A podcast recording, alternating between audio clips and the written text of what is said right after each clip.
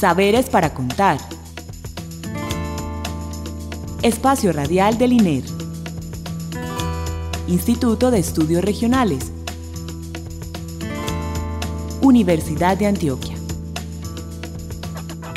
Identidad, territorio, cultura, investigación, diálogo, región, expresiones.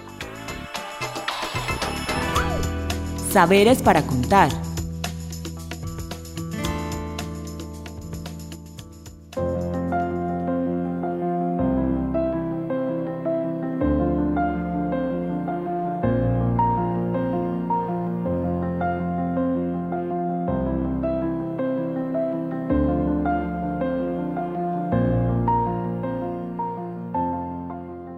Les damos la bienvenida a nuestro programa Saberes para Contar, el espacio radial con el que el Instituto de Estudios Regionales comparte con ustedes los conocimientos que producimos en el INER, los grupos de investigación con los que lo producimos, los aliados con quienes tenemos relaciones para nuestros proyectos de investigaciones y demás anécdotas, experiencias y conocimientos que traen nuestros invitados a esta cabina. Le damos las gracias a Alexis Ramírez por la asistencia técnica y la bienvenida a nuestro invitado de hoy, eh, Andrés García. Buenas noches, Andrés. Buenas noches, Clara, para ti y para todos eh, los radioescuchas allá afuera. Muchísimas gracias por la invitación. Bueno, gracias a ti, Andrés. Hoy vamos a hablar de un tema súper clave que es el fortalecimiento de eh, unos consejos territoriales de paz para la construcción de paz. Bueno, ya Andrés nos irá contando en el camino de qué se trata pues este, este proyecto y eh, su importancia pues para esta época que estamos ahora de construcción pues de un nuevo futuro pues para Colombia. Pero para comenzar, Andrés, eh, digamos quiénes hacen parte de este proyecto y ahora decimos quiénes son nuestros aliados en el proyecto. Por parte del INER estamos eh, en la coordinación el profesor Alejandro Pimienta y yo. Eh, en, los territorios tenemos algunos egresados de nuestra especialización en la maestría, Divis Borques, eh, Marisol Oviedo, Ever Álvarez y tenemos estudiantes en formación de la sede de Caucasia de la Universidad de Antioquia y de la sede de Urabá de la Universidad de Antioquia y un estudiante del programa de trabajo social aquí de la Universidad Sede de Medellín mucho colaborador pues y mucho asistente afortunadamente porque son programas territoriales que merecen pues como todo ese conocimiento territorial. Bueno eh, ese proyecto es grande se llama fortalecimiento y consolidación de las capacidades locales y regionales para la planificación el ordenamiento territorial y la construcción de paz. Pero aquí entre nosotros es fortalecimiento para la construcción de paz cierto ¿Por qué es importante este proyecto, Andrés? Eh, ¿Quién nos alentó a hacerlo? ¿Qué aliados tenemos? Cuéntanos un poco, ¿de dónde salió pues este entusiasmo? Listo, muy bien, Clara. Este proyecto hace parte, digamos, de las distintas iniciativas que la cooperación internacional y el gobierno colombiano y los entes territoriales eh, adelantan para la implementación del acuerdo final de paz que se firmó entre el gobierno nacional y las FARC. El proyecto tiene el nombre, un nombre largo de fortalecimiento de capacidades locales para la construcción de paz y la coproducción de conocimiento territorial en el sur de Córdoba, Urabá y Darién. Es, es muy clave ese, ese, ese nombre porque reúne, digamos, como dos elementos que quisiera destacar. Una es esa coproducción de conocimiento, ¿cierto? Porque estamos hablando y trabajando con distintos actores, desde comunidades locales, formas organizativas, movimientos sociales, la iglesia, eh, eh, eh, cooperación internacional, distintas secretarías, secretarías de gobierno, secretarías de paz en los municipios que hay y eh, el otro elemento que es el de las capacidades locales busca que esos agentes sociales, esos actores locales fortalezcan su accionar frente a la construcción de paz, de la convivencia, la reconciliación. Entonces, nosotros recibimos una invitación de eh, Cordupaz, el, el, programa para desarrollo. Eh, el, programa, el programa de desarrollo y paz para Córdoba y Urabá. Para el Córdoba y Urabá de Cordupaz. Entonces, este proyecto que ejecutamos desde el INER hace parte de la Agenda for Paz, que es una iniciativa de la cooperación internacional de, la Unión Europea para apoyar el proceso de implementación del acuerdo de paz. Pero ¿qué es For Paz, Andrés? ¿Eso qué quiere decir? Es una agenda de fortalecimiento de capacidades locales y regionales para la paz, donde eh, a través de la Unión Europea y de recursos de, eh, con la eh, operación de la Agenda Alemana para la Paz, la Agencia Alemana para la Paz, busca fortalecer capacidades en los entes territoriales y en las organizaciones sociales. O sea, eh, nos hemos dado cuenta que en este proceso de paz, ¿cierto? La cooperación internacional se ha incrementado en función, ¿cierto?, de, de que la agenda y el acuerdo pues pueda desarrollarse.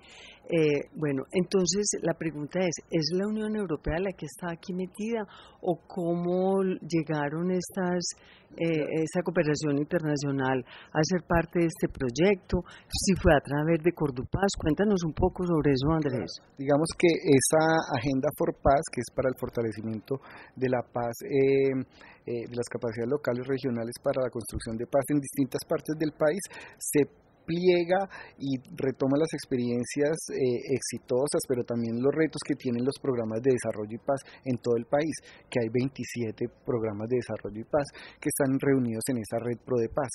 Y en particular esta, para la región donde estamos trabajando, eh, hace parte del de, programa de desarrollo eh, de IPAS de Córdoba y Urabá Cordupaz, que es quien nos invita a la Universidad Aliner a que hagamos parte, parte de este proyecto desarrollando ese componente de fortalecimiento de los consejos territoriales de paz, reconciliación y convivencia, que eh, son una nueva instancia, o, más bien una instancia que relabora eh, los antiguos eh, consejos de, paz y que busca desarrollar el segundo punto del Acuerdo de La Habana. Bueno, es que hablaste de muchas cosas y todos los temas muy importantes. Mira, eh, el tema de Cordupaz me parece muy importante porque finalmente nosotros somos, como Universidad de Antioquia socios de Cordupaz allá en Urabá, ¿cierto? Entonces estamos trabajando con uno de nuestros socios, que es algo para nosotros pues muy clave, ¿cierto?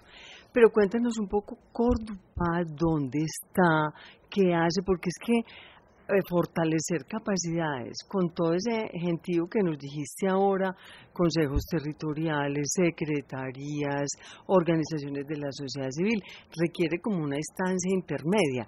¿Es Cordupaz esta esa intermedia que, no, que les ha permitido a ustedes como acercarse al territorio porque es que son demasiadas organizaciones las que están en el territorio. Cuéntanos un poco más de Cordupaz. En, esa agenda, antes de, de, de, adentrarme en lo de Cordupaz, en esa agenda for paz, eh, que tiene un núcleo que se llama el Nudo Paramillo, que reúne estas regiones de esta región de Córdoba, de Urabá y del Darién, eh, tiene a ese actor principal Cordupaz y tiene una incidencia territorial en 27, en 21 municipios, perdóname, eh, divididos entre en las regiones del Alto Sinú, del San Jorge, Urabá y Darién.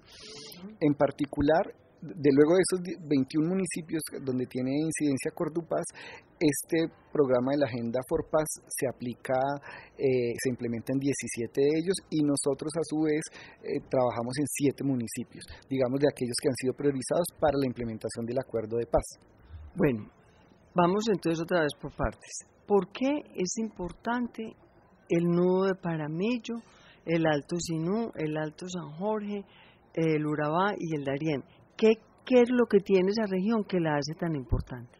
Bueno, digamos que a, esa, a esos municipios habría que además sumarles el sur de Bolívar, digamos como una región ecológica, histórica, estratégica, no solamente en términos, digamos, como eh, aparece en la literatura del conflicto armado por como eh, ejes estratégicos de las economías ilegales, sino que también este proyecto busca vincular la importancia de estas macroregiones como unos corredores de vida, unos corredores culturales, unos corredores ecológicos que han, digamos, en medio del conflicto armado, que han sufrido tanto estas zonas, han, digamos, vivido procesos muy interesantes de movilización social, la organización política para la defensa de territorios, de procesos organizativos campesinos, indígenas, de negritudes, de mujeres, de eh, actualmente de organizaciones sociales LGTBI de juventud.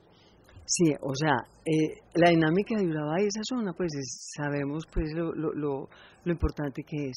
Pero también ustedes destacaban en un documento que por ahí yo me leí los procesos de paz que han sido parte de la experiencia territorial. Podemos hablar un poco de ellos, no solamente lo estratégico, la biodiversidad y toda la organización y las formas organizativas del territorio, sino también esa, esa experiencia que tiene en la, en la construcción de paz. Claro, digamos que estos tres em, departamentos, estas tres zonas, Córdoba, Urabá en Antioquia y Darién hacia el Bajo, en el Chocó y en el Bajo Atrato, además, digamos, de esas condiciones ecológicas, históricas, culturales, han vivido también experiencias de, de transición política hacia la construcción de paz. En los noventas, por solo nombrar tres procesos, uno podría nombrar que hacia eh, principios de los 90 la desmovilización del ELN como un actor estratégico eh, de la guerra y de las afectaciones a, la sociedad allí. Otro proceso hacia el, año 2000 con la desmovilización de las autodefensas eh, unidas de Colombia y este proceso, digamos, eh, más reciente de transición política con las FARC. Entonces, han habido unas apuestas de distintos actores sociales, comunitarios, de la iglesia, en diálogo con los entes territoriales, con el nivel nacional, para fortalecer y apostarle a esos procesos de construcción de paz. Bueno, no sé si voy mal, pero creo que era LPL. LPL, LPL sí, bueno. Dije LN, ¿cierto? Pero también, bueno, allí también se ha, digamos, promovido esa participación de ese diálogo con el ELN que hoy está truncado, pero que es, digamos, una de las apuestas de los territorios, que hoy haya una posibilidad de una construcción de paz completa donde entren otros actores, además, digamos, de las guerrillas también. Eh, eh, grupos post desmovilización de las autodefensas. Bueno, este es eh, el segundo elemento que pones eh, sobre la mesa. El primero era esa gran organización, Cordupaz, esa corporación. El segundo es el territorio mismo con sus experiencias. Me gustaría que habláramos de un tercer elemento tan importante que es el plan de desarrollo institucional de la universidad. ¿Qué tiene que ver eso? ¿Cómo nos orienta en un proyecto como estos, Andrés? Digamos, la Universidad de Antioquia tiene en su plan de desarrollo una apuesta muy clara por eh, el aporte a la construcción de paz y al fortalecimiento de las regiones. Entonces, digamos, en el, en el, en el marco del cumplimiento de ese, de, de ese programa de, de desarrollo institucional con la creación de unidades como la, unidad de paz, además del trabajo que eh, desarrollamos en dependencias como el INER, este es un proyecto estratégico porque busca ese diálogo entre universidad, eh, la sociedad en los territorios y múltiples actores para esa apuesta de largo aliento que es la construcción de paz que es la, la, construcción de mecanismos de reconciliación, de resolución de conflictos y también de eh, fortalecimiento de capacidades locales, de esos actores que son una miriada de procesos organizativos muy distintos, complejos en su articulación eh, y que a pesar de la adversidad no solamente de este proceso de implementación con las FARC, sino de los anteriores que se han visto frustrados y truncados, eh, siguen en la apuesta por permanecer en el territorio, por defender, digamos, la naturaleza, por plantear alternativas a los proyectos económicos que han servido también, digamos, como de instrumentos de desestabilización de los modos de vida de esas comunidades locales. Bueno, y vamos entonces al tema de cómo con la corporación para cumplir el acuerdo, con una orientación en el plan de desarrollo institucional y toda esta eh, comprensión de lo estratégico del territorio en términos pues de procesos de paz eh, con experiencias pasadas, además de lo estratégico del territorio, viene el con quién. Entonces ya en, la, en lo práctico, esos consejos territoriales de paz. ¿Qué es eso y quiénes lo componen? Contanos un poquito de eso porque eso tiene cuerpo y alma, eso tiene gente. Bueno, entonces, digamos, como derivado de este último acuerdo de paz eh, con las FARC eh, de 2016, el Gobierno Nacional expide un decreto, que es el decreto Ley 885 de 2017, que reforma esa, esa primer espacio que se llamaron Consejos Territoriales de Paz, y ahora son rebautizados por los Consejos Territoriales de Paz, Reconciliación y Convivencia, que en algunos municipios, por ejemplo, tienen el apellido de Derechos Humanos, ¿cierto? Por las particularidades especialmente al sur de Córdoba. Entonces, ese nuevo espacio, estos consejos territoriales de paz, eh, buscan desarrollar parte del punto 2 del acuerdo que tiene que ver con la participación política y la apertura democrática para la construcción de paz. Entonces, ellos se crean eh, a nivel departamental por una ordenanza y a nivel municipal por a nivel de los municipios por un acuerdo municipal. Y en ese nuevo espacio convergen múltiples actores. Converge la sociedad civil, converge la institucionalidad, converge la, converge la cooperación internacional, converge eh, las universidades, todos en una apuesta por la construcción de paz y la implementación del acuerdo en sus múltiples facetas, pero en este punto en particular con todo lo que tiene que ver con la participación política de actores. Entonces allí encontramos eh, por supuesto a la institucionalidad, secretarios, distintos secretarios de, los municipios, encontramos organizaciones y mesas de representantes de las mesas de víctimas, de las mesas, eh, digamos, de diversidad sexual LGTBI, mujeres, organizaciones de jóvenes, eh, eh, representantes de las comunidades indígenas y de las comunidades negras, por supuesto excombatientes y personas en reincorporación de las FARC, representantes de ONGs y de cooperación internacional, todos ellos con la misión y la función de eh, ser un consejo o un espacio asesor y consultivo para la construcción de una política de paz y reconciliación. Pero Andrés, por favor, ¿cómo hacen ustedes para reunirse con ese montón de gente? ¿Cómo es ese espacio donde caben? ¿Cómo hacen para hablar? ¿Nos explicas un poco la metodología de interlocución con ellos?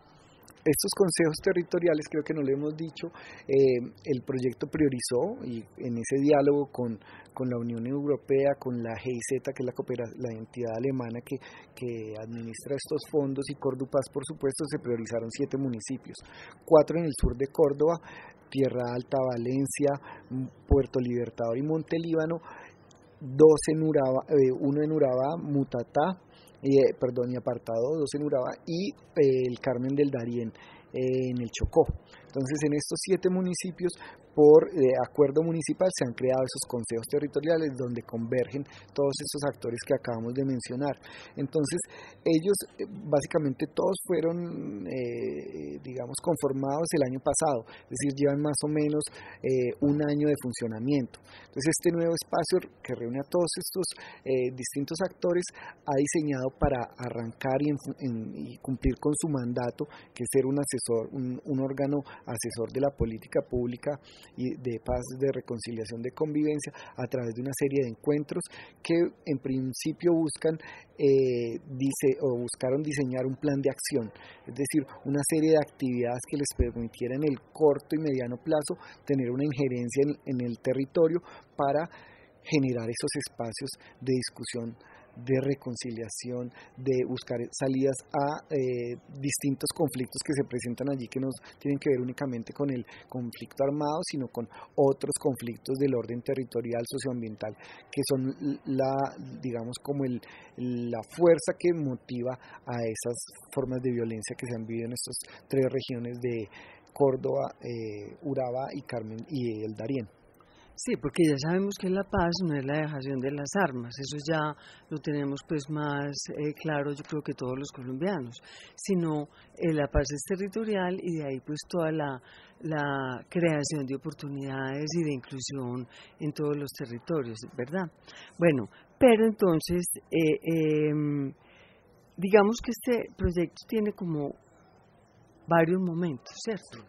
estamos en cuáles son esos momentos y en cuál de ellos estamos para ver qué es lo que lo que nos van a ofrecer ustedes luego como resultados. Digamos que este es un primer eh, un programa que quisiera que luego nos me autoinvito, nos autoinvito a, a tener una segunda sesión donde contemos, digamos, ya hacia el final los resultados. En este momento estamos como en el segundo mes de ejecución de un proyecto, de este proyecto que tiene como por objetivo central diseñar e implementar una ruta de fortalecimiento gestión del conocimiento e incidencia territorial de esos consejos territoriales de paz y reconciliación en siete municipios.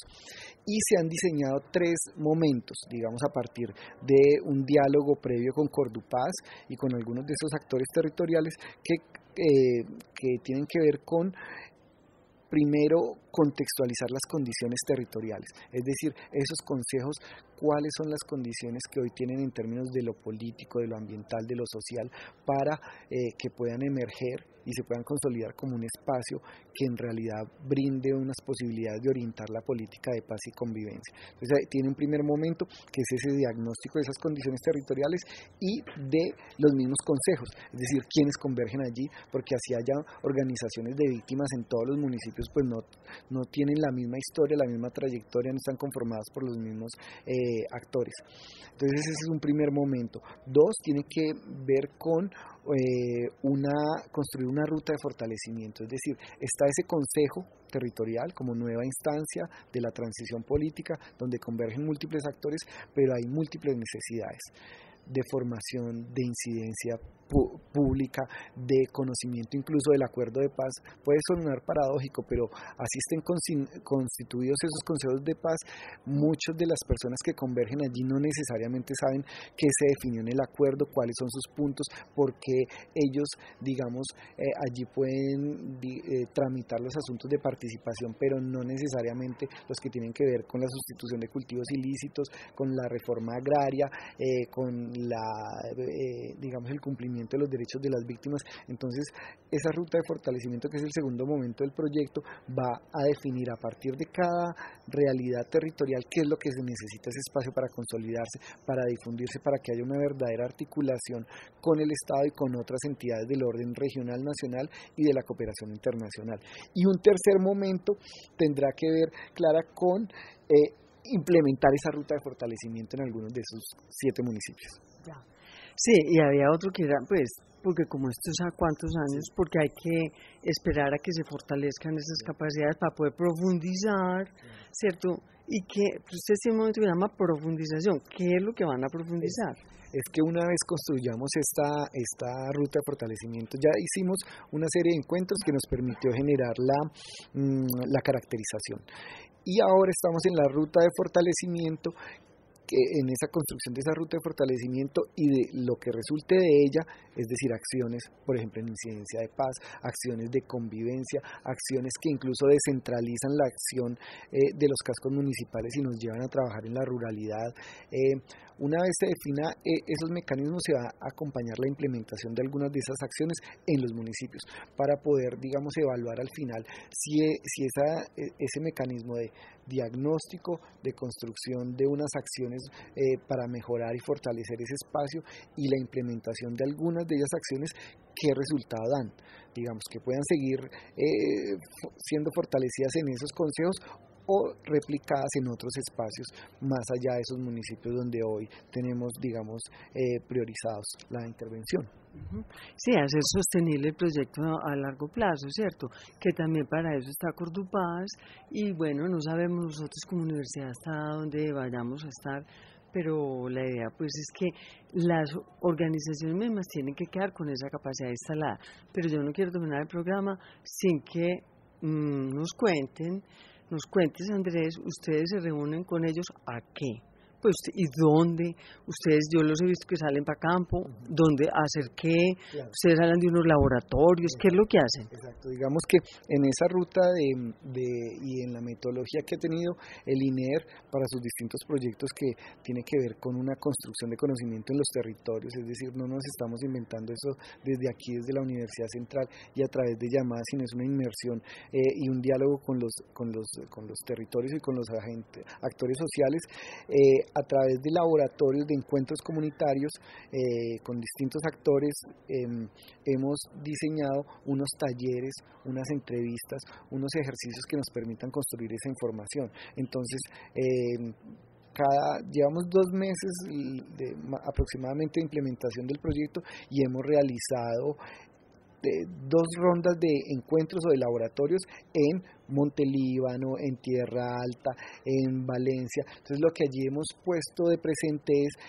primero, eh, saber cómo se conformó eh, y por qué y quiénes conforman hoy esos consejos territoriales para poder tener un mapa de actores de quienes convergen porque es una conversación es un taller son, que son talleres que tienen distintas actividades que buscan eh, primero conocer quiénes son estos actores en el territorio. Claro, porque puede eh, mesas de víctimas puede que hayan en todos los municipios, pero no se conocen necesariamente con otras instancias organizativas como las organizaciones de jóvenes, las organizaciones de mujeres. Entonces allí se logran, digamos, como convocar a estos distintos actores para conocer sus trayectorias políticas, cómo ellos han, digamos, experimentado no solamente el conflicto, sino las posibilidades de construcción de paz y de fortalecimiento de sus propios eh, procesos de participación política y cómo imaginan ellos que en este nuevo espacio puede ser una plataforma para ser fortalecidos como movimiento social, pero también para, eh, digamos, incidir en la implementación del acuerdo. La última pregunta es, ¿ustedes trabajan por Consejo Territorial de Paz Municipal o entre municipios? Brevemente, porque se nos acabó el tiempo. No, eh, en principio estamos trabajando por municipios, ¿cierto? Pero la estrategia es que eh, pueda salir un, recomendaciones para trabajos entre, eh, entre regiones, entre municipios e incluso entre otros nodos.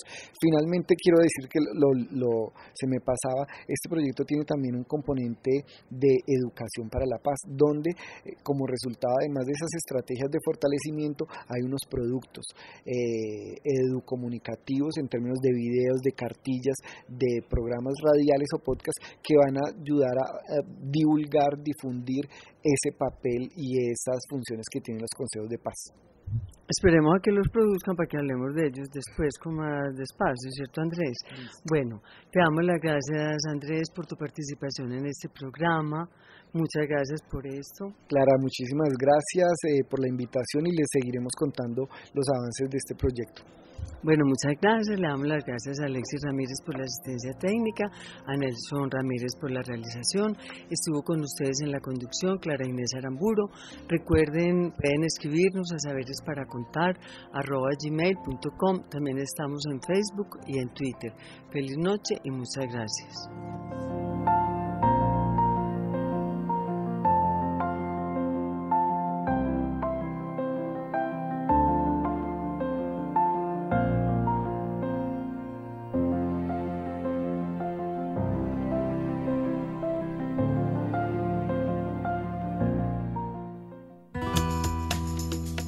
Saberes para contar. Espacio Radial del INER. Instituto de Estudios Regionales. Universidad de Antioquia. Identidad, territorio, cultura, investigación, diálogo, región, expresiones. Saberes para contar